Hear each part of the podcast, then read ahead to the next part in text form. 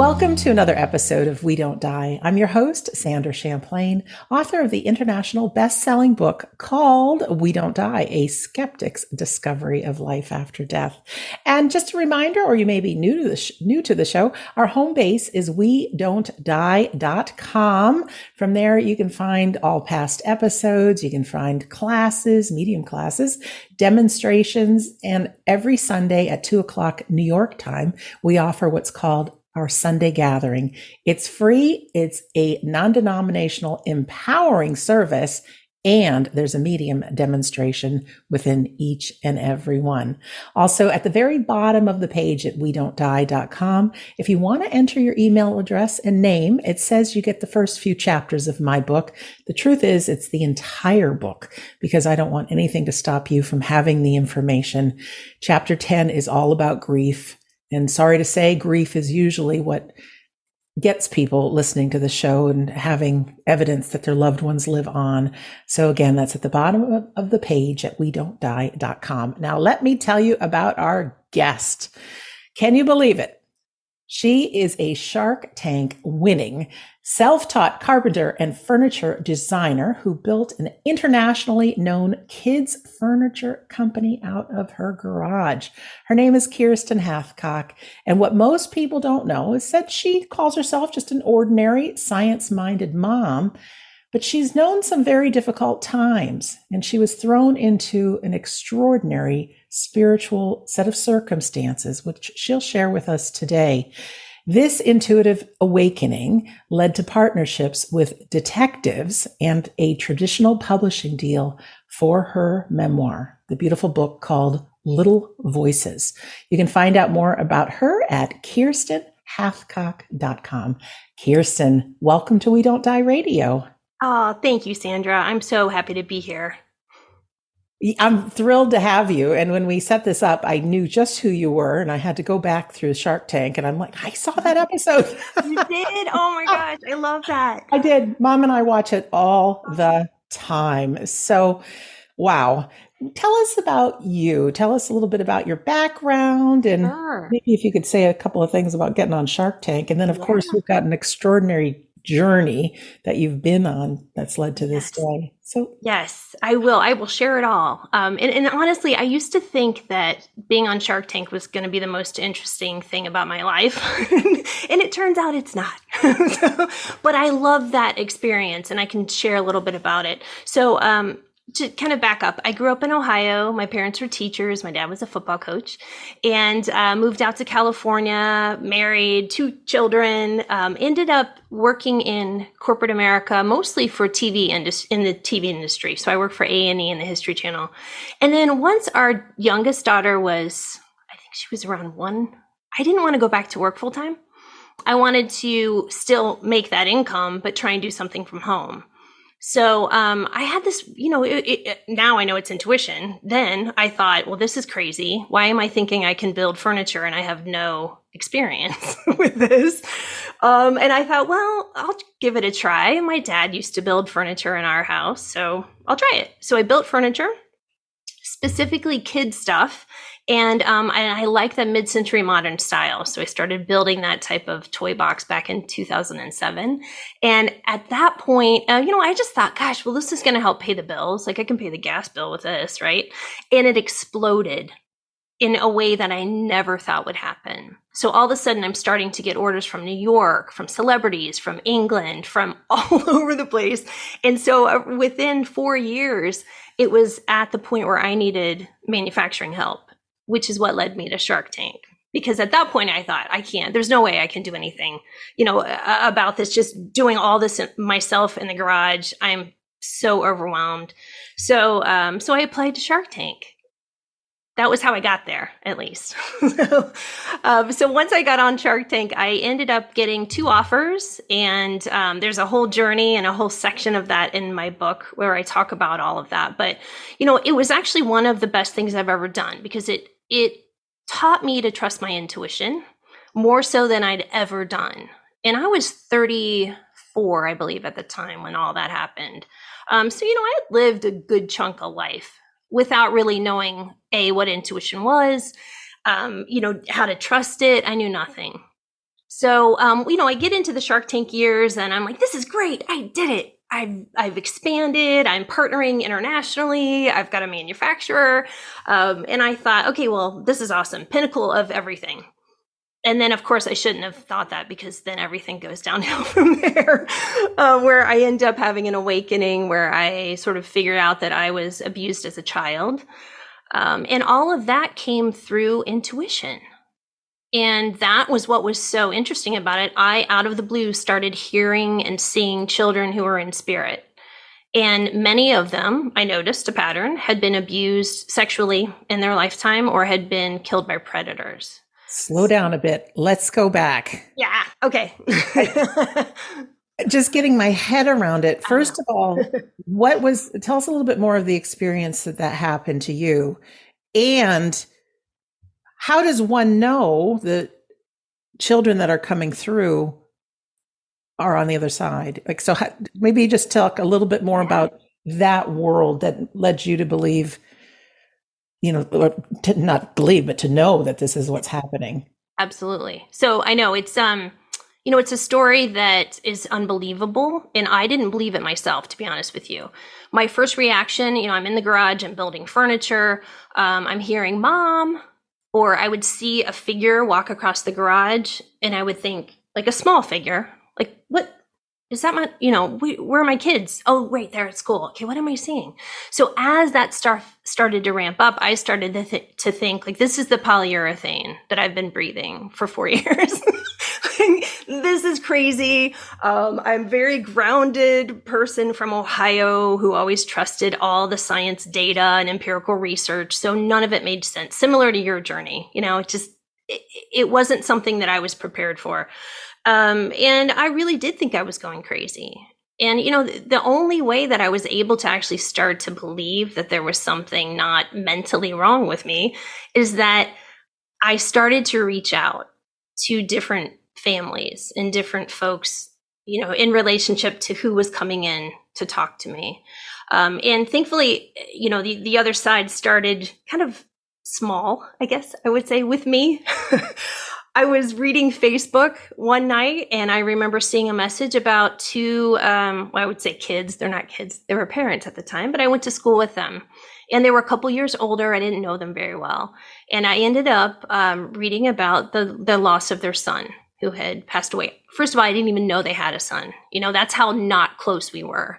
So I am reading this Facebook post and all of a sudden I can feel him next to me. And I had been finally kind of coming to grips with this, you know, and understanding that this was real, talking to a few people that were kind of woo woo, quote unquote, in my mind. So, you know, that was, that was at least the basis or the foundation for me before I got this message from Nate. And I talk about Nate in the book quite a bit. Um, he is a force. He is such a force. And I remember thinking, okay, if this is real, then I'll just write down what he's saying because he was asking me to reach out to his parents. Did you could you see him or would just I could see him? him? Yes, I could see, see him. him. I could feel him. I could hear him, and it was really strange because you know how clairs kind of come in typically one at a time. And that's how it started for me. I would smell things like I would smell smoke. Um, and I would think, well, I'm, nobody's smoking. Why am I smelling smoke? You know, not recognizing it was my grandfather. So the clairs all came in, but they came in so quickly that by the time Nate got to me, which was a couple months in, it was all at once. Yeah, it was it was nuts. So yeah. he was um, he was telling me that I needed to share information with his family, and I said, okay, I'll write it down. And then after that, I kept looking around, like, where did he go? And I thought, all right, well, I'm just going to put it away for a minute. Because, first of all, I don't want to reach out to grieving parents. I don't want to hurt them. I was a parent myself. Like, I don't want to hurt them. I don't want to be the crazy woman from Defiance, Ohio. I don't want this to reflect badly on my parents who still lived in Defiance, Ohio. And so I put it away and I went back out into the garage a couple days later, and I was working on like the umpteenth toy box that I had built, uh, about to ship it out, and I had this overwhelming calm. And I kind of, it was almost like I didn't hear it, but I felt like it's time. It's time. It's okay. And so I had that moment of, okay, well, I'll try. So I reached out to them on Messenger in Facebook and said, I don't know if you remember me. My dad was a football coach. They still live in town. They're normal people, you know, they're sane. I promise I'm sane, but I, I, I feel like I, I've communicated with your son on the other side and, um, and he really wants me to pass these messages. I was very grateful because his mom was already believing that he was on the other side. She was already recognizing signs. Um, his dad was not at that point. So he was very skeptical. And um, right? So I ended up passing those that message, and I in, even went over to their house when I went home to visit my family. Um, to this day, this that's been twelve years ago, I think. Was his um, name I, Nate? Nate, uh, yeah, uh-huh. Nate. So I still pass messages to them, to Denise and John, and um, they came to my book launch, and they've just been like amazing friends because I, the way I look at it, they helped me and he helped me as much as I helped them. Because Did the father? Ha- yes, he came around. Yeah, I'm yeah. just so excited to talk to you and hear this story. So yes. the father came around. It was a yes. certain amount of evidence. Mm-hmm. There was. So when I went to sit with them, I don't remember. You know how it is, right? When you channel, I don't remember what I told them. There were snippets of things I remember, but not much. But I sat with them. I sat with their son, their youngest son, who was their only living son now. And uh, and I remember sharing messages for about an hour, and I did that privately. Well, everything came to be. Whatever it was that I shared came to be. And so at that point, you know, he said, thank you this is such a gift i had i didn't know they were struggling you know i didn't know what they were dealing with at the time um, but it really changed their lives. It kind of brought them all back together again as a family. Um, and yeah, it was just, it's incredible. I mean, right then and there, I was like, okay, I'm sold. I, I can do this. it's scary, but I can do this because it gave them such hope. Right. That's the whole point of all of it. So then what happened? More so, kids started coming in? More kids. Yes. More kids started coming in. Kids that um, I had some sort of connection to. Uh, there was a child that came in who was related to a dear friend of mine from childhood. And I would go stay at their house and hang out with them and their kids. And, you know, we were family, really close family friends. And uh, I remember when I would go to her house, my toes would be pulled on at night when I was sleeping. The room was really cold. There was just all this stuff happening all around the same time. And thankfully, she didn't think I was nuts, which you know, a lot of people in my circle were saying this is crazy because no one in my circle was into any of this. Uh, but she didn't. And, you know, long story short, and this is one of the stories in the book that I can't talk about as much because of, you know, for safety reasons and whatnot. But um, there was a little girl who had been abducted and, and murdered by a pedophile ring that was trying to get my attention. And there was a connection, you know, in that area. And that's how she found me. So, you know, that freaked me out because now I'm thinking, well, what do I do? Like, what do I do? I, am I really supposed to reach out?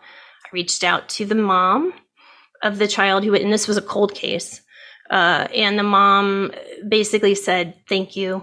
You know, what you're telling me uh, is what happened, uh, even though the public reports say otherwise.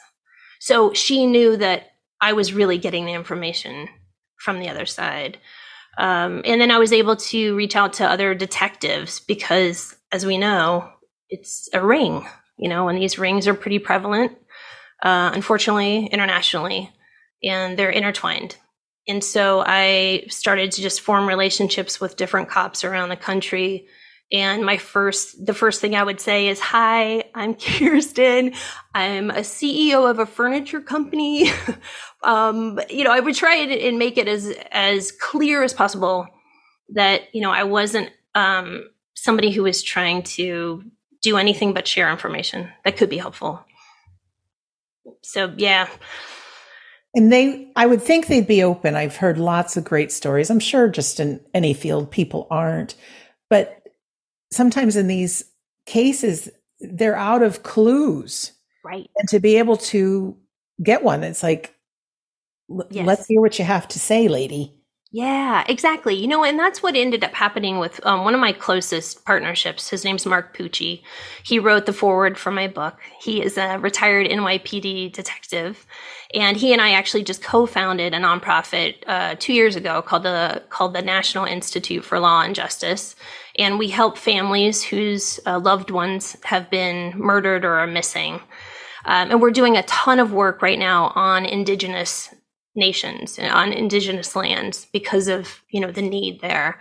Uh, but with him, he said he had worked with other psychics before, and so you know he was already first of all okay with it, but also very intuitive himself.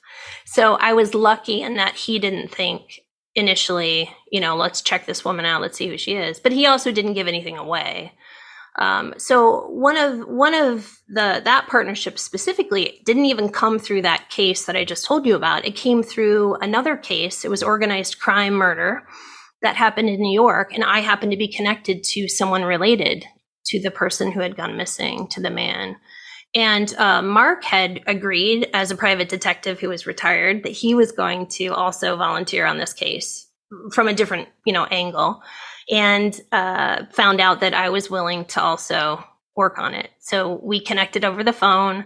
Um, I shared information I was getting from the man on the other side because I knew I knew he was deceased, and um, and he said, "Okay, we'll see what else you can get, and then let's meet back up again." And I happened to have been in New York. This was 2014.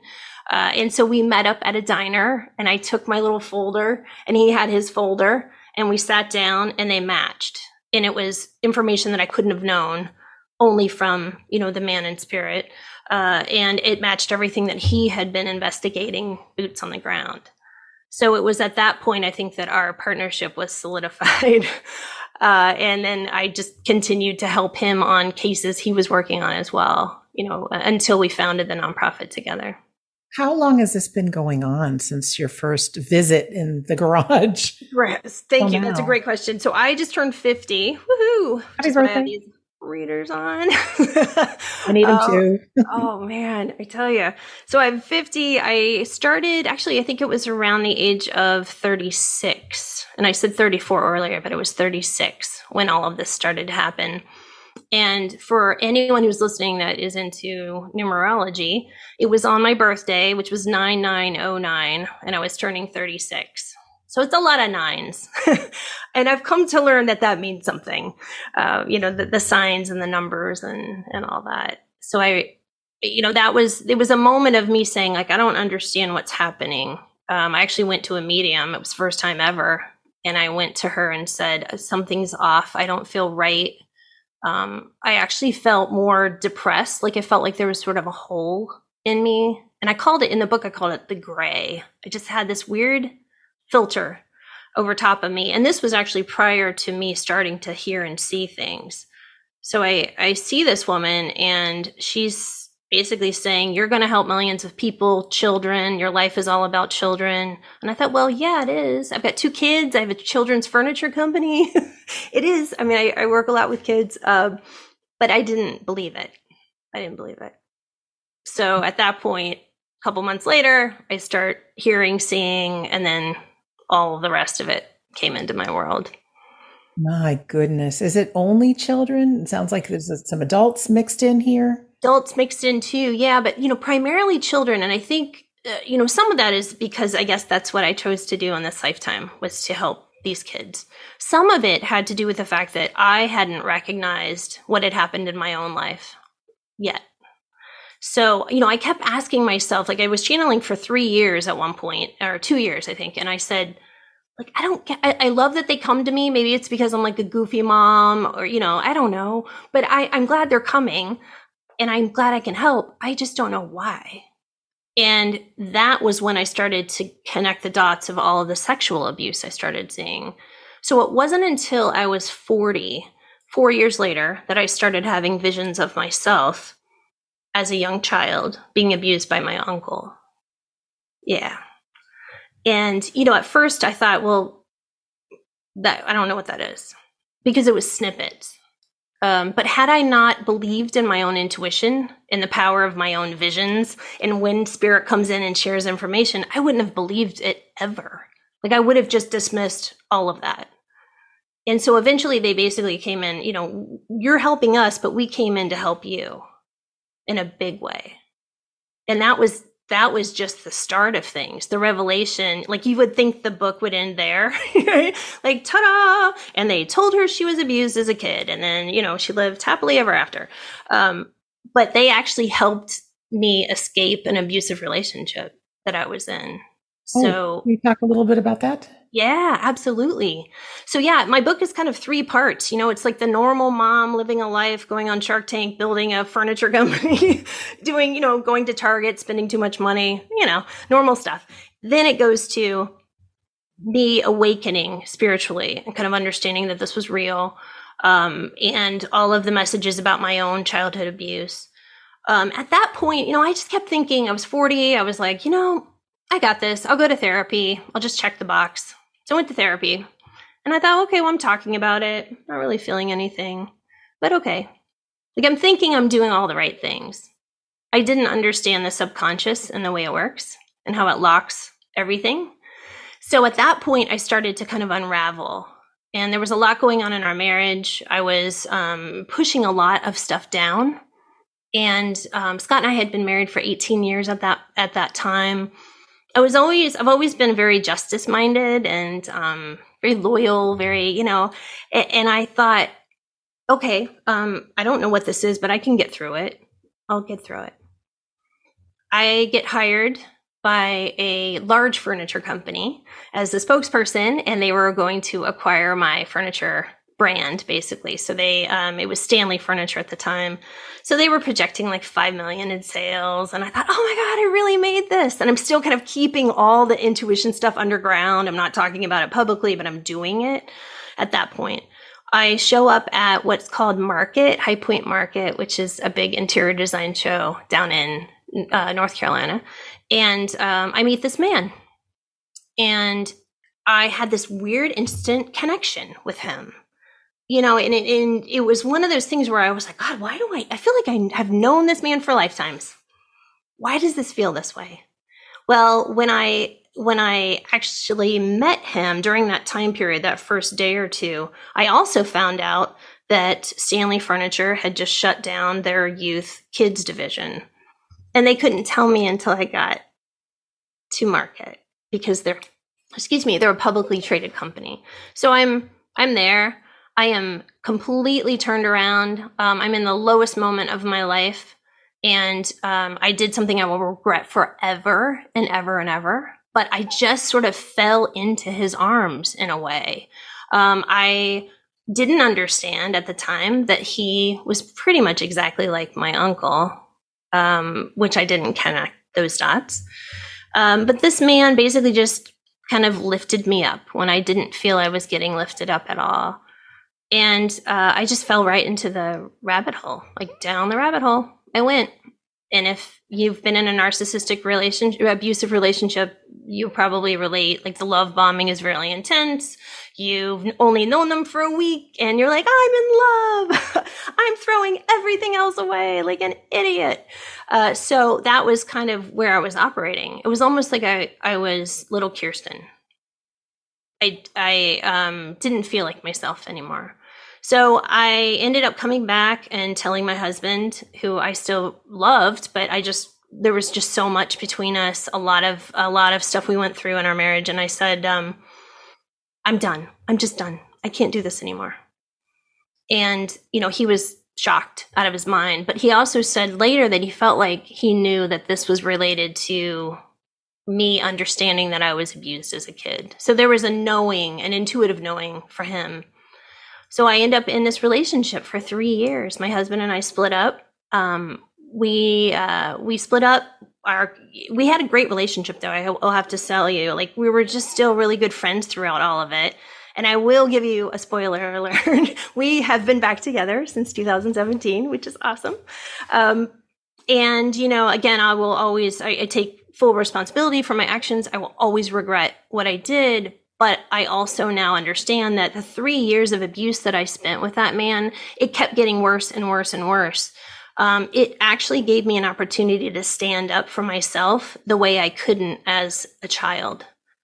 um, because you know I was abused uh, by my uncle. I was raped by him between the ages of three and six, multiple times, and uh, and so this gave me that moment to do that. Um, I wish it could have been a different way. that's for sure, but it did, and the constant throughout uh, what happened during those three years with the the children that I was helping were now helping me they were the ones saying, get the restraining order now.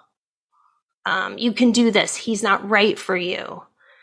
And I just kept thinking, okay, thank you, you know, um, because I, it's so, it'll turn you around, you know, those kind of relationships. I hear all the time from people all over the world. The thing that will save you is also the thing that you ignore, which is your intuition. And so when I first met him, yes, I felt like I knew him. I did something completely out of character. Um, however, I also ignored the kick in the gut feelings. I ignored the small coercive control moments. Um, you know, I, I kept pushing everything aside. I kept, you know, it was a lot of cognitive dissonance, honestly. It was just me thinking, like, well, that's not who I think he is. This, he just must be in a bad mood. So it's it, hard. yeah, it's hard. Have you been it, through that? Not, I have not been through that, but I've been through different things. And at the time, you think it's a great idea. And I think it's for anybody who's beating up themselves on something from the past, let it go because our younger selves really believed that that was the best thing to do. So let it go. And, but I, what I do know is that all of those things that happen it's through the tough stuff that we learn and it's through yeah the things that we go through that we're able to look back and realize and for you it's realizing how powerful your intuition mm-hmm. is and you get to see like oh i should have listened to that and now you use it for good yes helping these children and these other people come through so it's I think when we signed up for coming to life, you know, there was this agreement. It's going to be really hard. And we're like, bring it on. How hard could it be? right. Yes. But it's really hard and really painful. So I just want to acknowledge you for everything that you've been through, taking responsibility. You know, there's something about responsibility, not that it's a make wrong or it's right or wrong, but when you can you can sit in the driver's seat of your life, you have power over your life. Yeah. And it's easier than trying to be a victim and making other people wrong. You know, were those men wrong and doing what they did? Yeah, mm-hmm. absolutely. Mm-hmm. Right.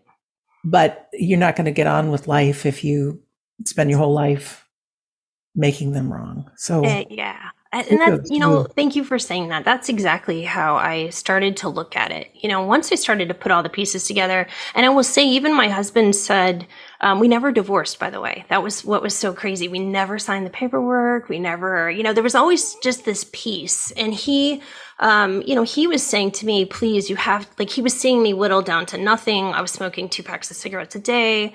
Um, I was, I would have died whether he killed me or whether it was through my own doing um, in that relationship. And that's what Scott was saying to me. It, it, doesn't have to be me. It just can't be him. Please, for for you, for our kids, and you know that was super powerful. Um, moment for him as well because you know not only was he he's such a beautiful human being clearly um, but he also recognized how much he needed to kind of grow up which is what how he puts it during that three year period. And he talks a lot about, um, you know, he he would say that he was sort of in that Peter Pan stage where, you know, for most of our eight first 18 years, he was running around having fun being the kid, and I was fixing things. Um, layoffs would happen. I create a furniture company out of our garage. You know, like I, I'm a doer. I'm from Ohio. That's what we do in the Midwest, right? You just fix things, and so that's how I was wired and um, our marriage is better than ever. I mean, I just adore, I think we are so grateful for each other. I adore him as a human being. He's highly intuitive as well. You know, he took accountability on his end. I have, you know, like I said, will forever, you know, be sorry that I went that route. I should have communicated more with him, you know, all of those things. But collectively, wow, like all of this, this this fast paced healing that we went through, um, had that not happened, I don't know if we would be together. You know, it's really an interesting thing to think about. And I agree with the, the contract stuff because I, I finally looked at it like, well, I don't know if this is really true or not. Maybe I'll never know until I get to the other side. But what if these people were players in this play that I have constructed for this Earth school that I'm in? Right. And Tony played the bad guy, you know, and my uncle played the bad guy. And if that's what I came here to do uh, on a soul level to heal and grow, then that's what I came here to do. I don't completely buy into the contract business, but mm. and and I always say this to everybody: take what fits for you in your life, and if it mm-hmm. empowers you, use it. But I think yeah. crappy things happen. I do. Too. I think people have baggage and they take it out on other people. I think we do the best job we can, but out of everything that happens, we can choose to learn, we can choose to grow, and then that becomes a gift where you can help other people that are going through it. Yes, absolutely. And I do feel the same way. I felt like, you know, I still had free will in all of this, right? Like I chose, that was my choice to make. Um, it was also my choice to stay in it longer than maybe was planned quote unquote if you believe in soul contracts you know so so those types of things come to me quite a bit you know as i kind of reflect back but I want to ask you. Yeah. Uh-huh. How did you end up telling your husband about these little spirit kids came to visit you? Oh, oh yeah. So, yeah. yes. So when he, um, when when that was starting to happen, think of that. You know, we've always been really close. Even through our separation, we were really close. Um, best friends, basically. And so through that, I knew that he knew me well enough to know that I wasn't I wasn't losing my mind. You know, I, I, trusted that. I do thank him for not, you know, putting me in some sort of institution during that time period. But what was also beautiful is that because he's intuitive in different ways, um, you know, he felt it intuitively himself. And there was one night I remember, and I, I talk about this in the book, where we're laying in bed and it was early on, and I see a child, a, a teenager actually standing in the corner of the room and he, and I didn't say anything, but I had talked with her earlier in the day. And he said, Do you see the girl in the corner of the room with the long dark hair? And He's I, yeah, he saw too. And he doesn't see often like that. But in that moment, I think he was meant to because I pretty much just, you know, hugged him to death. Like, oh, thank God you're seeing her. Because I still needed all this validation to know that I wasn't, you know, I wasn't crazy. Um, so from that point on, I know, you know, there was no doubt. He just really supported me. I think there were moments of hard stuff with he and I, you know, going because it, it changed my life. You know, I couldn't, I had to learn boundaries. I didn't know boundaries. I was feeling like I had to cater to everyone on the other side without understanding that I could actually set the rules myself. And because I didn't seek out this. You know, I had no interest in woo woo. I was not going to some seminar. I wasn't like, there was no interest in it. It just sort of hit me over the head. Um, I felt as if they were dragging me, like, you have to do this. And that takes a toll on your family too, because I'm trying to juggle it all. And I'm like, okay, I'll be with you in a second. I'll get your message, but I've got to make macaroni and cheese over here for my kids. And then, you know, I've got to spend some time with my husband. So it was, I wasn't good at that in the beginning.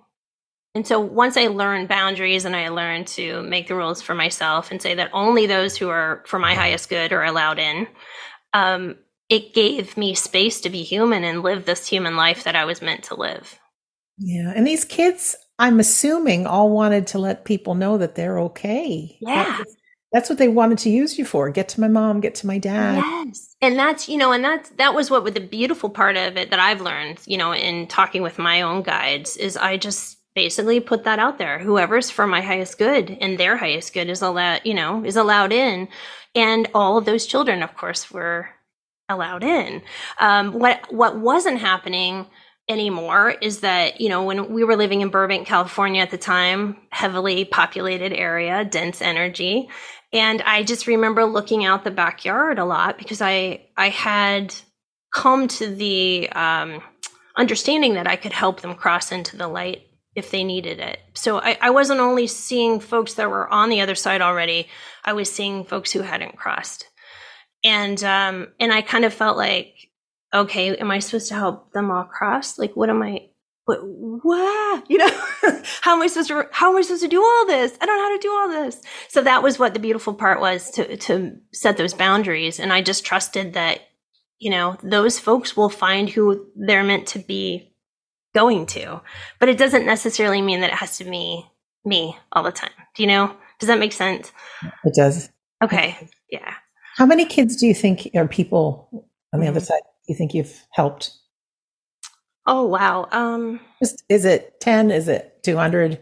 I, 200, 200 yeah. range. Yeah. You know, and what's, what's beautiful about it now, because I do have those boundaries, um, is that I'm not overwhelmed when I'm trying to, you know, giving a speech somewhere or I'm talking to an entrepreneur and helping them, um, because I do have that whole work life as well. But whoever is meant to come through will come through. So if I'm, if I am working with entrepreneurs in Arizona where we live, I'm at an event where there are a ton of people. If, uh, you know, if someone on the other side wants to come through, I will pass the message.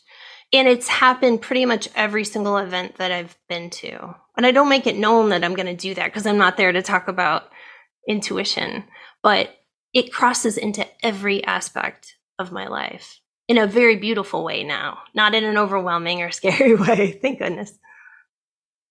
So tell us about life now. Certainly, you've got yeah. the book, you've been on interviews and all that, but you still carry on mm-hmm. a day job. Tell us about that. Yes. So, um, so I carry on a day job. So I still have Mod Mom Furniture, which is my company that What's it I called? was on Shark Tank. Mod Mom Furniture. Mm-hmm. Yes. So um, I still have that, but actually I'm kind of moving into a different chapter with that as well. I actually work with Scott. We've been working together for five years now, and we are helping entrepreneurs across Arizona. Um, we run a nonprofit that has been around for more than 20 years, and it's called Moonshot, which is really cool. So, you know, it's been a beautiful journey to be able to work with him and spend time with him that way too. And we just get each other because we've been through so much. You know, we always think, well, we're so lucky to be doing this. Um, and then on the other side of that, we also I also have the nonprofit with Mark, and we're just kind of getting all of that off the ground right now. Um, we are working on a few cases, but mainly we're in the fundraising stage. Uh, and because I have this background in business and entrepreneurship, um, you know, a lot of what I do on that job is helping to stand the company up and make all which you know you're an entrepreneur right so make all of that happen which is also a full-time job um, and then on occasion, I'll get a text from Mark, and uh, you know we talk almost daily, and he'll say, "Hey, can you check out on this case for me? Are you picking up anything?" So it's a it's an interesting mix of most of my life is still business related, and then I have this other piece as well. Um, and that's it's great for right now. I mean, I honestly think it could. You know, I, there's a TV project in the works and a possible book to film project that's also in the works right now. So, you know, I think life could definitely look different in a couple years. But for right now, I feel like I'm reaching the people that I'm meant to reach and helping in the ways that I can and spending time with our kids who are now all grown up. Mm-hmm. I know. I know. Wow. Really great story. I appreciate all that you have to say. And you take it as it comes. I mean, who knows what's going to happen to any of us in the, in the next two years, but keep having your feet on the ground. Don't do what you know to do. Keep being of service, integrity. Got to have integrity. Got to be true to your word. Mm-hmm. And then just trust that you are clearly being divinely guided Yes, that is clear, you know, and I and I think that overall, you know, my main message in my book uh, and the reason I wrote the book is I wanted to first of all, like you, talk about the fact that this is real. Having not grown up in a world where I knew any of that, um, that the afterlife is real. We do live on. And then secondly, despite how tapped in I was to my intuition and working with cops and that type of thing. During that same time period, I still fell down the rabbit hole because of the wounding, you know, that I had endured as a child. And um, that's a big thing that is not, you know, from what I can tell, is not talked about as much as it should be. And I think that, you know, understanding how the subconscious works and how it locks away all of that pain um, is a big deal because I hear from people all over the world who say, why do I keep attracting the same guy? Why do I keep doing this? And my first question is, do you remember anything in your childhood? Like, is there anything at all? So, you know, whether you remember it or not, it's still there. And that's a piece that I wanted, um, you know, people to understand as we all collectively try to heal this generational trauma that we have seen. Yeah, I'm sorry you got through it all and you're it's certainly empowered you, but just to remind anybody who's listening or watching, not one of us is perfect. We're human. Mm-hmm. This is how we learn. This is what life's about. Bad things happen. There's awful people out there, but who do we choose to be? Yeah. And like Kiersten, you know, do a lot of self reflection and learning and be responsible and grow. And yeah, there's a whole bunch of things I wish I could tell 19 year old Sandra, right? From 57 right. years old now. Yeah. But that's not life. But I do think, and just what you're doing right now, that being of service to other people is the top thing we can each do in whatever niche it is, whatever that is for you. It doesn't have to be big. You don't have to write a book, but just share. You never know who's walking around with a smile on their face or is posting all happy things on their social media, but inside, yes. they're really hurting. And so it's, I don't want to say it's nice to hear a tough story, but in one sense, it kind of is because it lets us all know that you're human. Mm-hmm. You've been mm-hmm. there, stuff happened, you're responsible for some. Right. there's another side to it. Mm-hmm. Yeah. And look yeah. at how good things are now.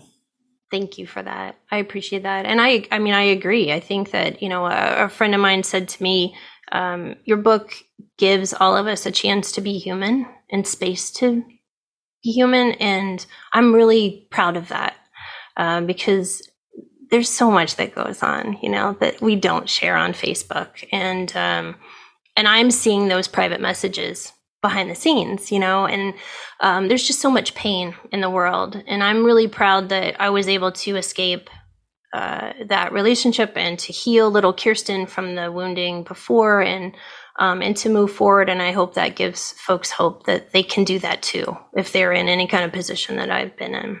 Yeah, definitely. And I just think I've talked to now hundreds and hundreds and hundreds of people. Mm-hmm. And I hear so often from people who have had the near death experience that, you know, you get this life review, not like heaven or hell kind of a thing, but mm-hmm. you just get to experience your life from other people's perspectives. So it starts off with maybe those people that you've wronged, but then it goes to the difference that you've made. So for all those kids on the other side, all those parents that got to breathe again, to see that ripple effect, Kiersten, of the difference your actions have made in their life. And that's why you're here. And so I'm sure there's going to be quite a long time that you're reviewing those files just to know because we live and i'm sure you're like anybody else you know you live through your life you got your own negative thoughts it's just part yep. of being human mm-hmm. but meanwhile it, every little step we take in the right direction every person we help every smile we give every compliment that's sincere it all makes a difference and it, and it helps it does it absolutely does and i think that um you know authenticity is pretty awesome and i think the more that we value ourselves and who we are truly authentically. I see that a lot, you know, in folks, I hear that a lot. Um, just being able to connect on a human level. And um, I'm just, yeah, I'm just really excited that I'm able to be here where I am now. That's for sure. Uh, after this crazy journey of mine. Do you have any final words for people listening or viewing right now? Anything I didn't ask you? Anything like, oh, I should have said this? Oh man, no, thank thank you. You're so great. First of all, I felt like I just went on and on and on. Um, but I I think mainly I just really want people to understand that, you know, this whole afterlife thing is real and to trust your intuition. We all have it. Some of us are dialed up a little higher, some of us work on it to be dialed up higher, you know, but we all have it. And I think once I started to trust that, it was like having a compass for my life that I didn't have before. Let's talk just for a second about intuition. Your yeah. website is kierstenhathcock.com. Something popped up that you have a free intuition guide. I do. I yes. do. Yeah, I put a few tips out there from yep. what I've learned over the years. So thank you for sharing that. Sure. And what else do you have on your website? I didn't so yeah, oh, that's okay. That's okay. So I have um, I have some videos. I have some tips. I have some information on um, healing from abuse, from relationship abuse, from childhood abuse. So it's kind of a menagerie of different different things. But um, hopefully, everyone will take something away from it that is helpful in their life, and that's that's mainly why I wanted to set up a website in the first place. Yeah, that's great. And I know you've been on over 100 interviews and you just keep going. You just don't know who's going to hear when and how and what nerve you're going to strike to let everybody know. We do the best we can. Don't beat up on yourself. You know, mm-hmm. be responsible, move forward and make a difference. Well, Kiersten, I'm so happy. Thank you so much for being our guest today. Thank you. Thank you. Thank you for having me. This was such a joy. Thank you. It was. And I love when you talk less work for me. No. and remember, everyone listening or viewing, you can go to Kiersten's website at kierstenhathcock.com. And of course, there's a live link in the description of this episode. And for you who's listening or viewing at home, I know you can listen to this on your favorite podcast channel, but we're also on YouTube. So if you want to check out beautiful Kiersten, she is a beautiful lady. You can do that at, on our YouTube channel. And again, a reminder, go to we don't die.com. That's our home base, my home base. You get all past episodes. Like I said, you can get a free copy of my book if you choose to enter your name and your email address. You'll get a little pop up there. And also, please come to our free Sunday gathering. They are so freaking powerful and fun. And we've got music videos. There's an opening, closing prayer. There's a reading. There's a, a address. Uh, lots of fun music. And then, like I said, the last part is a medium demonstration. So there's people from all over the world. Literally, we get over 20 something countries represented. It is amazing. And their loved ones come through and they come through with joy. They come through with positivity. They come through and it's so evident that they are with us in our lives. Certainly they're growing and learning and exploring and fulfilling their dreams on the other side, but they keep one foot in our world as well. And I promise you, after over 26 years of investigating the afterlife and uh, after over 570 hours of combined episodes talking to doctors, scientists, mediums, everyday people, furniture makers, Yay. all kinds. I, I know it's real. It is real. And thank you for being here. So we don't die.com is the home base. So in closing, my name is Sandra Champlain. I really am so delighted and privileged that I get to be your host on We Don't Die Radio. I do believe that life is an education for the soul. It's hard sometimes, but we can grow. Your life here is so very important. Be authentic, be yourself, make a difference. Thank you for listening or for watching, and we'll see you again soon.